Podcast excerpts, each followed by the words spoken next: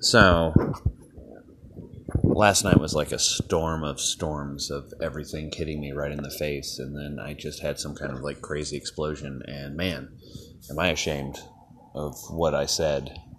I mean, I'm not ashamed of what I said. I guess I'm ashamed of how I said it and the presentation that I put it out there and the audience that received it.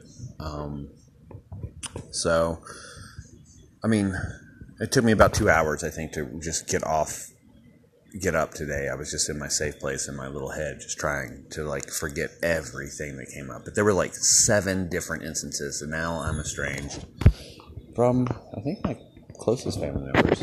Um, and I'm now waiting to go to the flea markets, I think, to clear my head.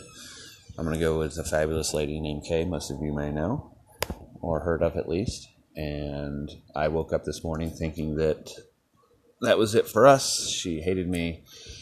And I said too much and shown my true colors. And to my, I won't say my shock, but she's right there. Tell me it's okay. And that's amazing. Like, I'm going to have these moments the rest of my life. I have my whole life.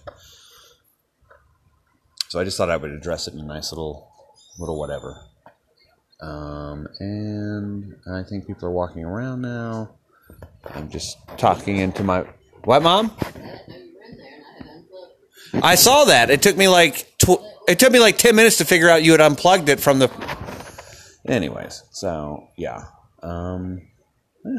Happy Saturday, everybody. I hope your day goes better. I'm sure mine will pick up. I got a lot of um, mending fences to do with my immediate family, um, aka mom. And then I got to start thinking about life, I guess. Life's fucked. It's great. It's wonderful. It's terrible. Um, see you.